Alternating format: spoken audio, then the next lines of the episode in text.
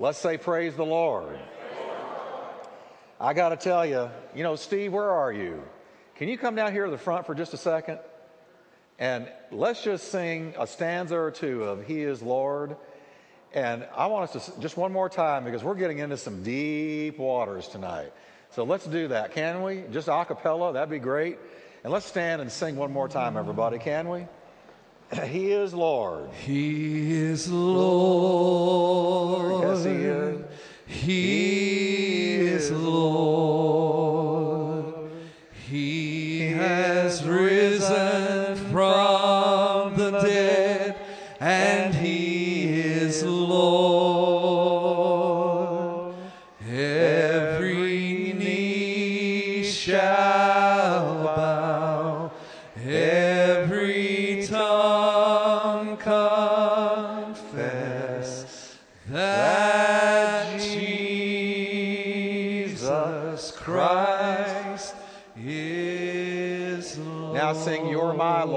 You're my Lord. Sing it right to Him. You're my Lord. You're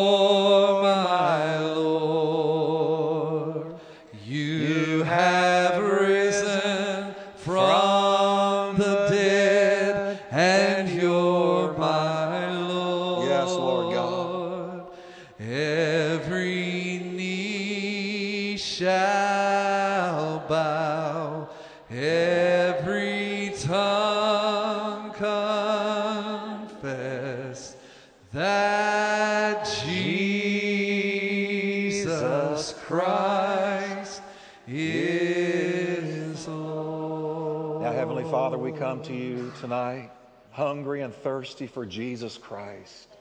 We come to you, Lord, tonight knowing that we do not live by bread only, but by every word that proceeds from the mouth of the living God. Lord, feed our spirits, give wisdom to our souls, edify, exhort, and strengthen us, and comfort us in the Holy Ghost tonight. And we thank you for it in Jesus' name. Now, will you breathe a prayer and say, Lord, I receive your word with meekness. Amen. All right, stay standing just long enough to read this first verse together. We're in verse 5 in Jude that only has one chapter. Let's read it out together, can we? But I want to remind you, though you once knew this, that the Lord, having saved the people out of the land of Egypt, afterward destroyed those who did not believe. Well, turn to your neighbor and say, Thank God we're in the New Testament.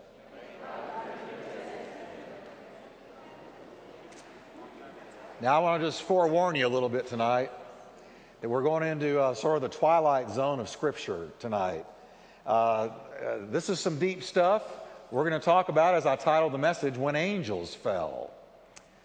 As far as I can tell in the Word of God, there is a record of two incidents where angels fell. The first one is when they rebelled with Lucifer before the found or before man was created. Because when we find the devil, when we first encounter the devil in the Bible, he's already a fallen creature. He's already slithering about in the, in the body of a serpent. He appears to Eve this way.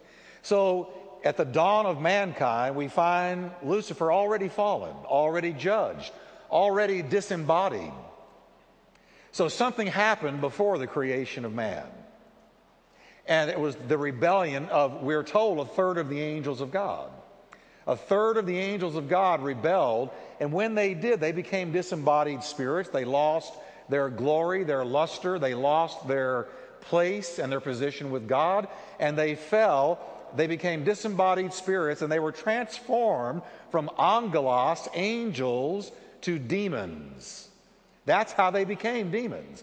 And all of this took place before the creation of Adam and Eve. You with me? All right? Now, the second time I see where angels fell, we're about to get into it, and we'll see in just a moment that it happened in the days of Noah. In the days of Noah. And so I'm just going to go through the Word of God, and, and uh, uh, I want you to follow very carefully. You're going to have to put on your thinking caps tonight, which is fine. God did give us a noggin. Amen? He gave us a brain. So buckle your seatbelt, and we're going to see that angels also fell again, rebelled against God a second time in the days of Noah, which the Bible clearly talks about. But let's now look at what Jude first said. He's talking to whoever. We don't know who he addressed this to. He doesn't give us a destination.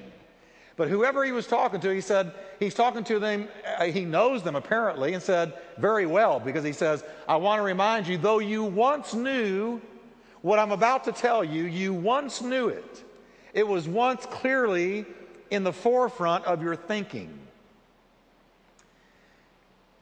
He says, though you once knew it, I find the need now to remind you.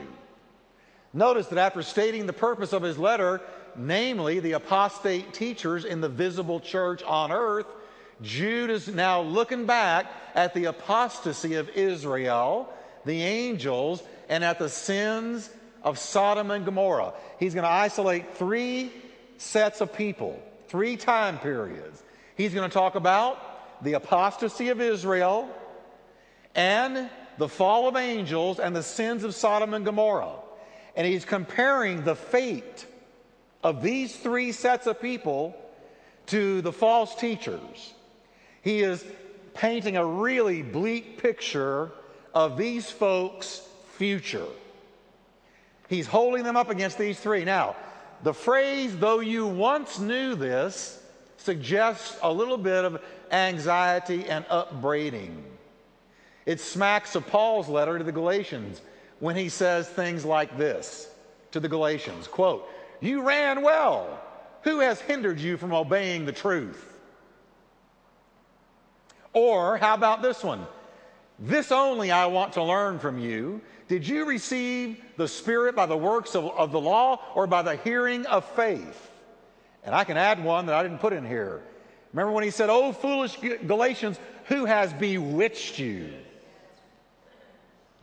I mean, he really rebukes the Galatians, all right? Now, there's the same feeling, the same tenor, the same kind of voice in Jude. When he said, there's an exasperation in Paul's voice toward the Galatians, and now here in Jude's as well. You once knew all of this that I'm about to go over with you very well, but now you need reminding, he seems to say. How many of you have ever had the Holy Spirit tap you on the shoulder and say, You know this. You know this. Do I have to remind you of what you've heard so many times? This is what Jude is doing. He's saying, you know, you, what I'm about to teach you and go over with you, you already knew all of this. I, it, it's too bad I have to go over it with you again. That's what he's saying. Here we go. Jude is addressing the fact that after having been convinced by the spies, the 12 spies, that Canaan was indeed flowing with milk and honey, evidenced by the grapes they brought back. Now remember, Joshua and Caleb said, We can take the land. They're not giants, they're like grasshoppers, and we are like giants. To the other 10, the other 10 spies said, We were like grasshoppers and they were giants.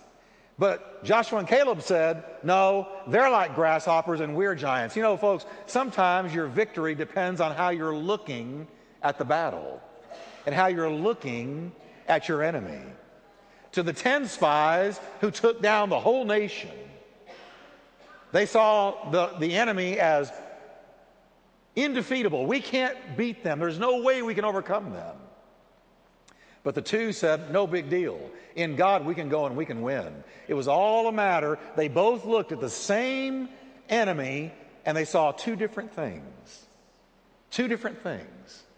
But now, they brought back the giant grapes, and the children of Israel saw the giant grapes, and they heard the report of Joshua and Caleb that it was a doable thing to take the enemy and take the promised land. But the children of Israel still refused to enter the land. This was sinning with eyes wide open and could only be dealt with by the death penalty. God declared over that generation capital punishment. He said, I take you out of Egypt, I bring you into the wilderness, I mess with you, deal with you, struggle with you, fight with you for 40 years, and I get you to the edge of victory, bring you right to the mouth of the Jordan. I send spies over, they come back with the giant grapes, and 10 of them go to telling you that it's not a doable thing, but two of them are telling you the truth. They're speaking the word of faith. And what do you do? A whole generation who saw me pour out 10 plagues on the Egyptians to deal to uh, deliver you from bondage. And what do you do? After seeing the cloud by day, the fire by night, the water come out of the rock, the miracles, all the signs and the wonders, what do you do? You say, We can't do it. And you walk in unbelief and you refuse to take what I've given you. He says, Capital crime. The first generation croaked in the wilderness. now, if I'm the kids of those people, I'm watching real close. And I'm going, uh oh, uh oh. Because they all, you know, we know they had kids because the second generation went on over with the two who had preached faith. And I began to see now, well, the people who listened to the 10 who were speaking unbelief, they're all dying. I believe I'll go with Joshua and Caleb. And when that last adult, that last first generation child of Israel died, they said, We're with you, Joshua. We're following you, Caleb. We're not saying nothing. We got it. God wants us to cross over. Got it. Yes, sir. Show us where to step. Got it. Uh huh. So he says, now keep those people in mind. And here's his point. Notice, even God's own people perished when they didn't obey him. Now he's making a point because he's, he's pointing now towards these false teachers. He's, he's going somewhere with this. Now, verse 6, let's read it together, can we? And the angels who did not keep their proper domain now, now y'all, as, stop a minute, stop a minute. To have to read this real careful. Now, you're doing good, but I want you to catch what we're reading because this is heavy stuff, all right? He's talking about angels, not people like you and me. Now, let's just start over. I want you to just think about what you're reading. And the angels who did not keep their proper domain, but left their own abode he has reserved in everlasting chains under darkness for the judgment of the great day. From the apostasy of Israel, Jude now turns to the sin of the angels of God. He says, They kept not their first estate. Now, what angels is he talking about? You got to ask yourself that when you read this. Who's he talking about? The ones who rebelled before Adam and Eve were created? No, we know that's not who he's talking about because of what Peter tells us. The angels that Jude refers to are from Noah's day, and they're mentioned by Peter. So let's read out loud. For Christ also suffered once for sins, the just for the unjust that he might bring us to God, being put to death in the flesh, but made alive by the Spirit, by whom? Who's the whom? The Spirit. Also, he went and preached to the spirits in. Now I'm scratching my head. The spirits in prison. Jesus went by the Spirit and preached to spirits in prison? Who's he talking about? Let's keep reading. Who formerly were disobedient, when once the divine long suffering waited in the days of Noah while the ark was being prepared. Now we read that, here's what we think. We think, oh, well, he's talking about the people who didn't listen to the preaching of Noah and they perish in the flood. He's talking about human beings. They perish in the flood, and so somehow or another, Jesus went and preached to them between his death and resurrection. Is that what he's saying? No. And I'm going to show you why. Went is from the Greek word meaning to go on a journey. Jesus went on a journey between the death and the re- his death and the resurrection. He went on a journey. He went. According to Peter, between Jesus' burial and resurrection, he went on a journey by the power of the Spirit to preach to spirits in prison. Well, where'd you go, Jesus? What's this all about? Well, the word spirits, let's just go into the language a little bit. The word spirits here comes from the Greek word pneuma. Pneuma. That's the word for spirit. In Scripture, pneuma is never used to refer to mankind. Never. It is only used to refer to either an angel or a demon. Now I'm going to give you an example. Hebrews 1 7. And of the angels, he says, who makes his angels, what everybody? Spirits. Now, if you were reading that in the Greek text, you would read pneuma. And his ministers a flame of fire. So when he's talking about angels in the New Testament, when the writers were talking about angels, they used the Greek word pneuma. Everybody with me? This is real simple. This is elementary. Okay? Now, so was Peter referring to angels or to demons when he said Christ went and preached to spirits? All right, if we know that it wasn't a human being, then who was he talking to, angels or demons? He said Christ went and preached to what, everybody? Spirits. He went and preached to plural spirits. It had to be demons or fallen angels because unfallen angels are not imprisoned. The Bible reveals that unfallen angels, what do they do? Serve God night and day. According to Scripture, there are two prisons in the unseen world where evil spirits are confined. And Jesus went to one of the two because it says he went and preached to what? Spirits where? In prison. Well, he didn't go to Huntsville. He didn't go to Gatesville. He didn't go to Sing Sing. He didn't go to Alcatraz. Where'd he go? 2 Peter 2 4. Peter's going to tell us where he went. For if God did not spare the angels who did what? Sinned. So, angels, they did, they sinned.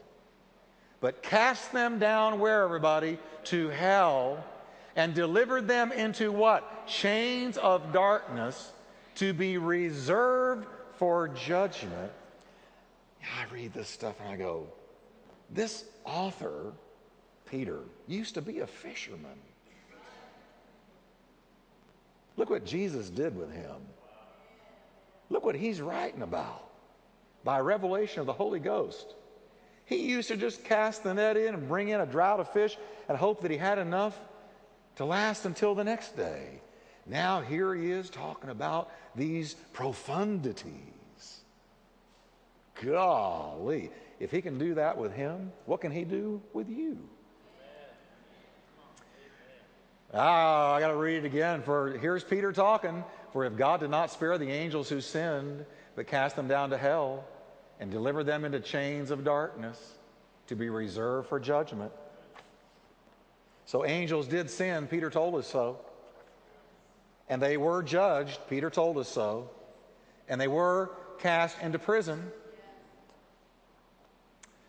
Now, the word hell that Peter used in that verse is from the Greek word tartaros. I, I always think of tartar sauce when I read that. I'm, I'm sorry, but I just do. Tartaros. Tartaros. That's, that's the word, though, in the Greek. That, so, can we say with me? Tartaros. You'll, you'll never forget it. Just say, he said something about tartar sauce. And, and you know some Greek. But now, Tartaros. Tartaros might be compared to a holding cell where evil spirits are chained in darkness, awaiting judgment. That's what Peter said. There is a place. Hell is the way we translate it into English, but in the Greek it was called Tartaros. And right now there are angels reserved in that place waiting for judgment. Everybody with me? Nod. I mean, we're just going real slow here. I want you to catch this. Can you say, Amen? I got it. If you don't have it, do this. Good. I don't have any. Good. The second prison for evil spirits is the bottomless pit. We read about that in Revelations 9 1 and 2. Can we read it together? And I saw a star fallen from heaven to the earth. To him was given the key to the bottomless pit And he opened the bottomless pit, and smoke arose out of the pit like the smoke of a great furnace. So there is a second place demons go called the bottomless pit. Bottomless pit is from the Greek word applesauce. You know what I'm going to say. It's applesauce. I'm telling you. Abu sauce. So tartar sauce, applesauce, and you learn two Greek words. All right. Abu sauce. It describes, here's what it literally, when, when somebody used that in the Greek language, when John was using that, here's what he was thinking of. It describes an immeasurable depth, the underworld, the lower regions. The reference above in the book of Revelation that we just read, he opened the bottomless pit and smoke arose. The reference above is to the lower regions as the abode of demons. It's there.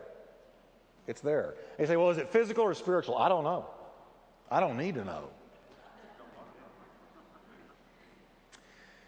Okay? So, where are the two places? Tartaros? Applesauce. Oh, man. Don't call a talk show or anything and say, I know some Greek. Applesauce. They'll nail you. All right. So, here's an example of Abu sauce. Luke 8, 30 and 31, Jesus asked him, saying, What is your name? Talking to the demons in the Gadarene demoniac. And he said, Legion, because many demons had entered him, that man. And they begged him that he would not command them to go out into the abyss, which is Abusos. They begged Jesus, Don't send us to the bottomless pit. They begged him not to do it. And so he sent them into the swine because what demons want, ladies and gentlemen, always, they want something to occupy. They want flesh to occupy.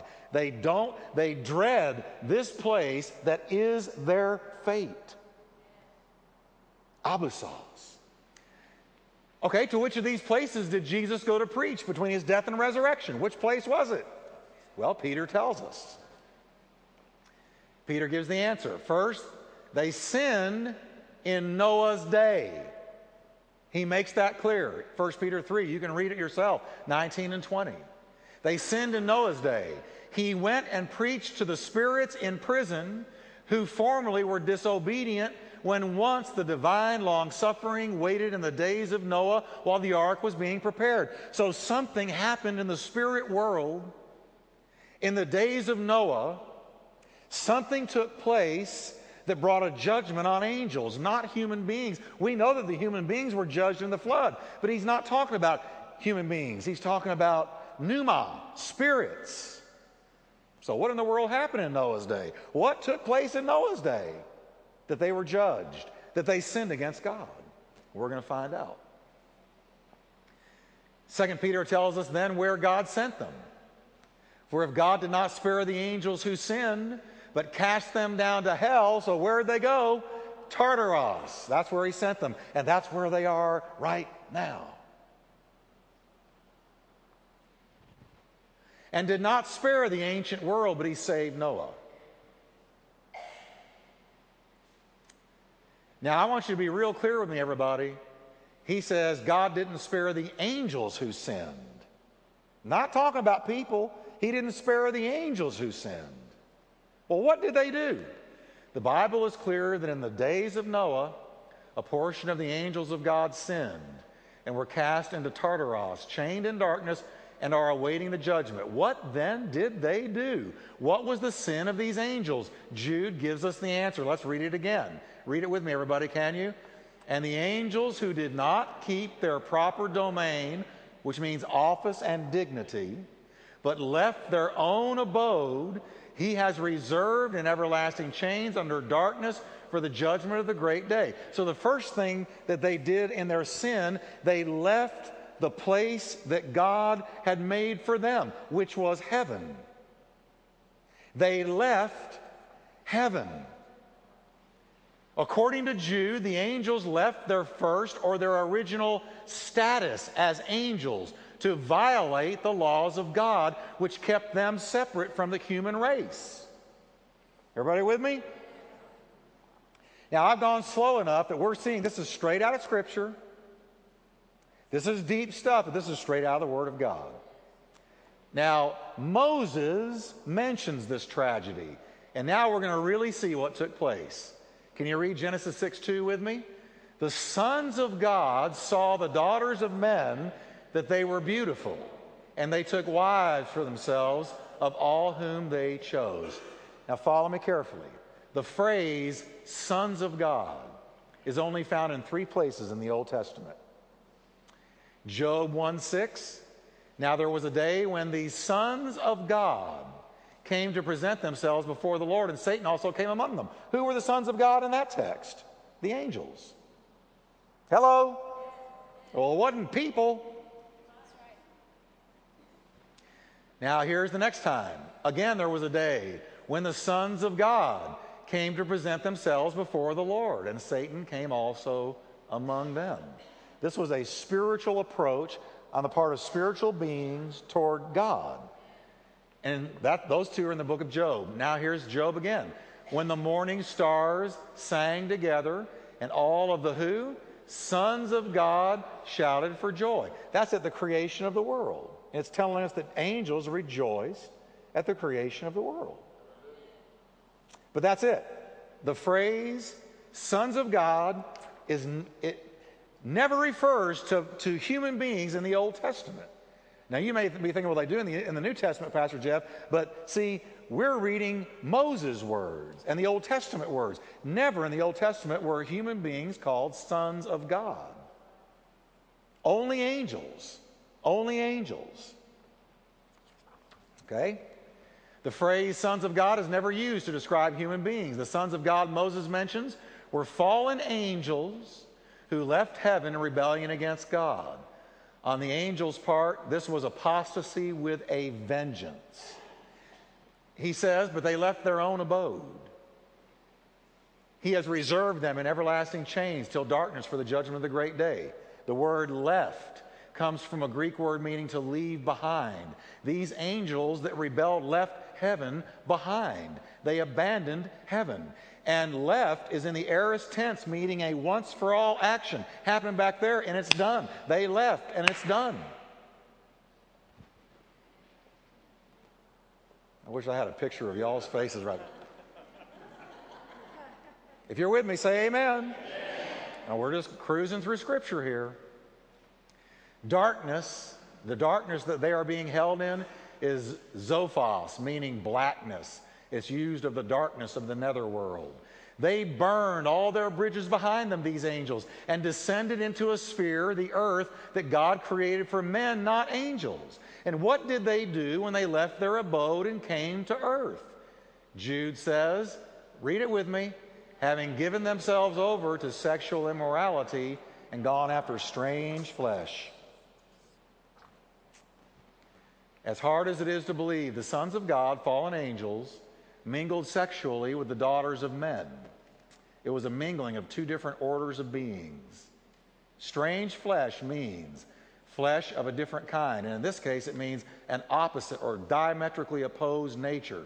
Speaking of the angel's intercourse with women, and I'm quoting, this is not my words, straight out of Wuest, the Bible Greek commentator. This is not me, because I knew you would, might want to know that.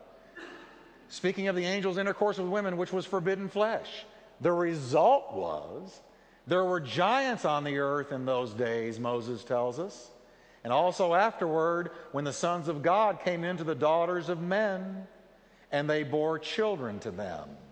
Those were the mighty men who were of old, men of renown. And what that means, renown means not famous, but infamous.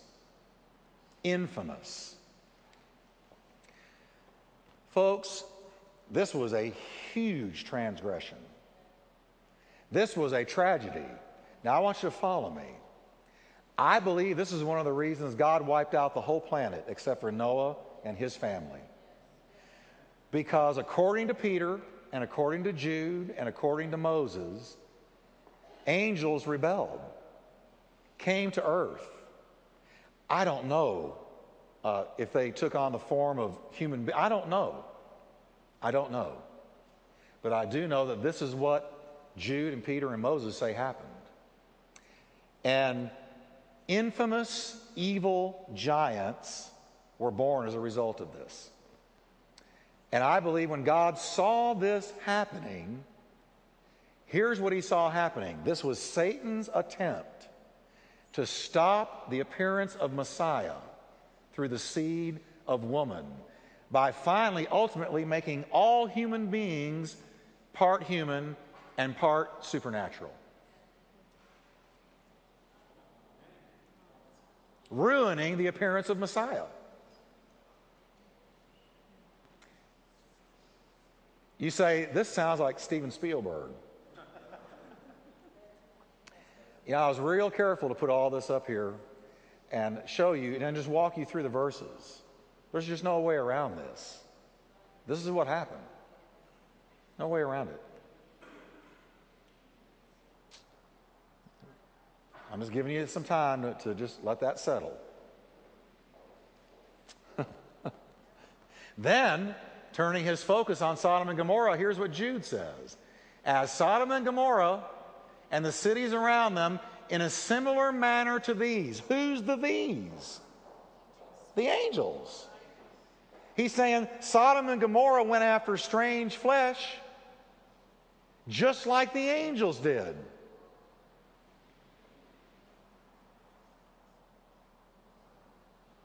I'm going to say it men with men, women with women. And the Bible calls that strange.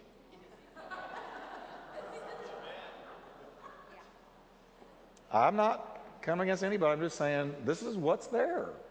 Okay? Are set forth as an example, suffering the vengeance of eternal fire. Wow. Jude says that these angels are now reserved in everlasting chains under darkness. Reserved is from a Greek word meaning to be placed under careful guard and is in the perfect tense. They are continually guarded completely and carefully, awaiting the judgment. That's what Jude tells us. I told you Jude was deep. I told you. It may be too deep for some of you. You may go out of here and freak a little bit.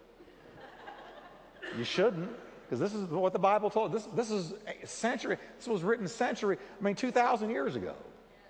Now, everlasting chains means a band or a bond. They are in custody detained in a certain place. The custody is everlasting. So that when God judged with the flood and all of humankind was wiped out except for Noah and his family, he also judged these angels. And these angels were put in Tartarus. It is these angels Jesus went and preached to. Now, is it coming together? It's these angels he went and preached to. Thank you. I'm, I'm trekking through here. In the days of Noah, the angels of God left their proper place, which was heaven, and descended into the sin of fornication with earthly women. What was this all about? Why did it happen? I've already told you, but let's read it again. Can we out loud? This was a satanic attempt to pervert two distinct orders of creatures to bring about a mixed race, partly human, partly superhuman, which would have thwarted the divine plan of producing a redeemer from the seed of the woman. Diabolical. The satanic plan failed when all flesh perished in Noah's flood, saving Noah and his family. And with Noah and his family, God said, We starting over. No giants that are, that are as a result of this kind of mix. We're starting over. What did Jesus preach to these fallen angels from Noah's day? Well, I'd like to hear that sermon. Because Jesus went there and preached to those fallen angels. What did he say when he visited Tartarus? I think he said, I'm sorry, but he sure could. I think he said, You tried, but it didn't work. Because I just hung on the cross. I spilled my innocent blood. It flowed down that wooden tree. It washed away the sins of mankind. And now I'm about to rise from the dead. Your plot to stop me did not work.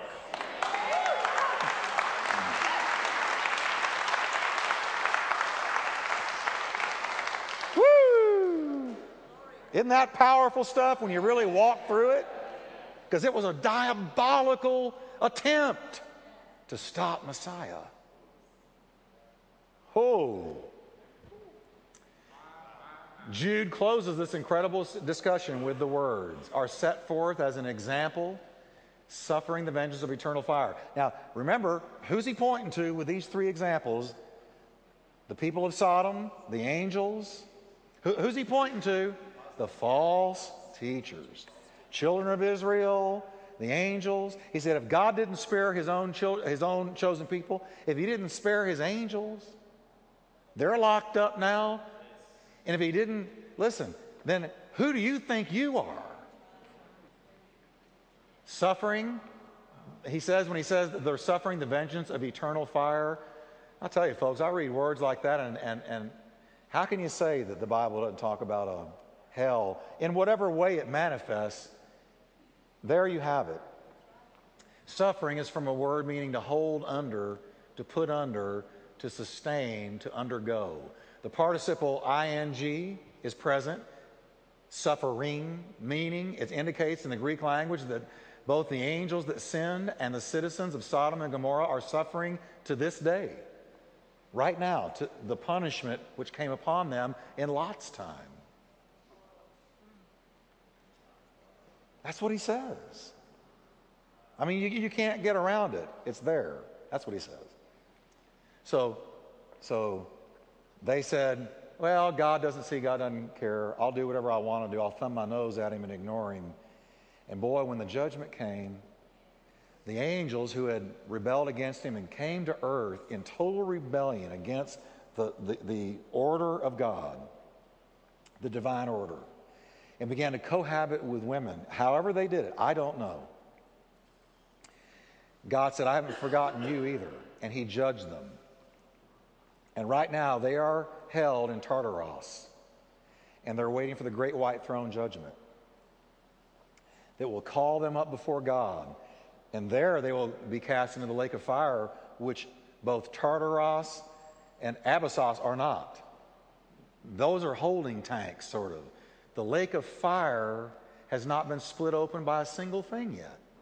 It's waiting for Satan and his hordes, his demons.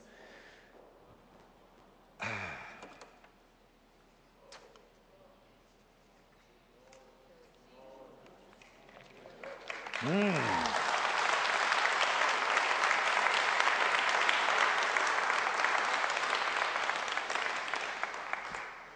Boy, isn't that powerful stuff? So let's stand together, can we?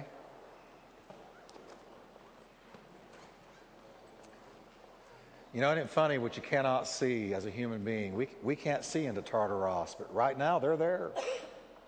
And I'm so glad for the blood and that we're redeemed. And it kept us from certain judgment. Certain judgment. So, can't wait for this to go over the radio. Oh, am I going to get some emails?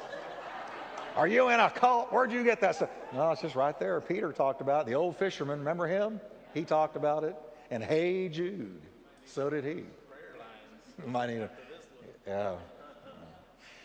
Well, Father, we just thank you for the sobering reality of the Word of God.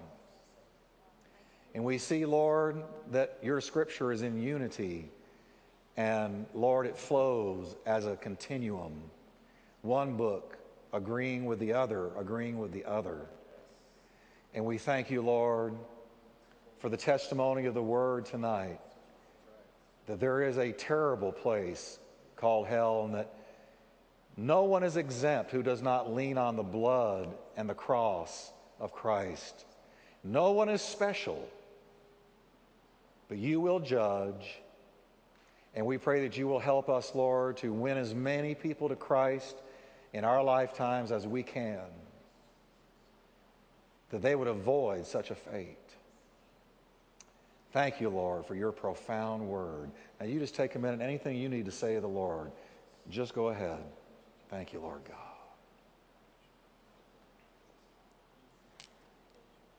Thank you, Lord God.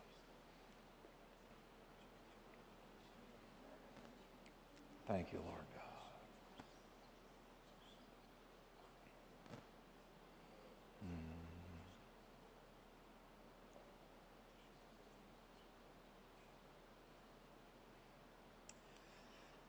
Well, hallelujah. I sense God here really strongly. You know, he, He's really confirming His word and evidencing His word. Thank you, Lord. How many of you can say, This put the fear of the Lord in me tonight? Amen. All right. Well, pray for us. I talked to the owner of this building last night, and they may have sold it.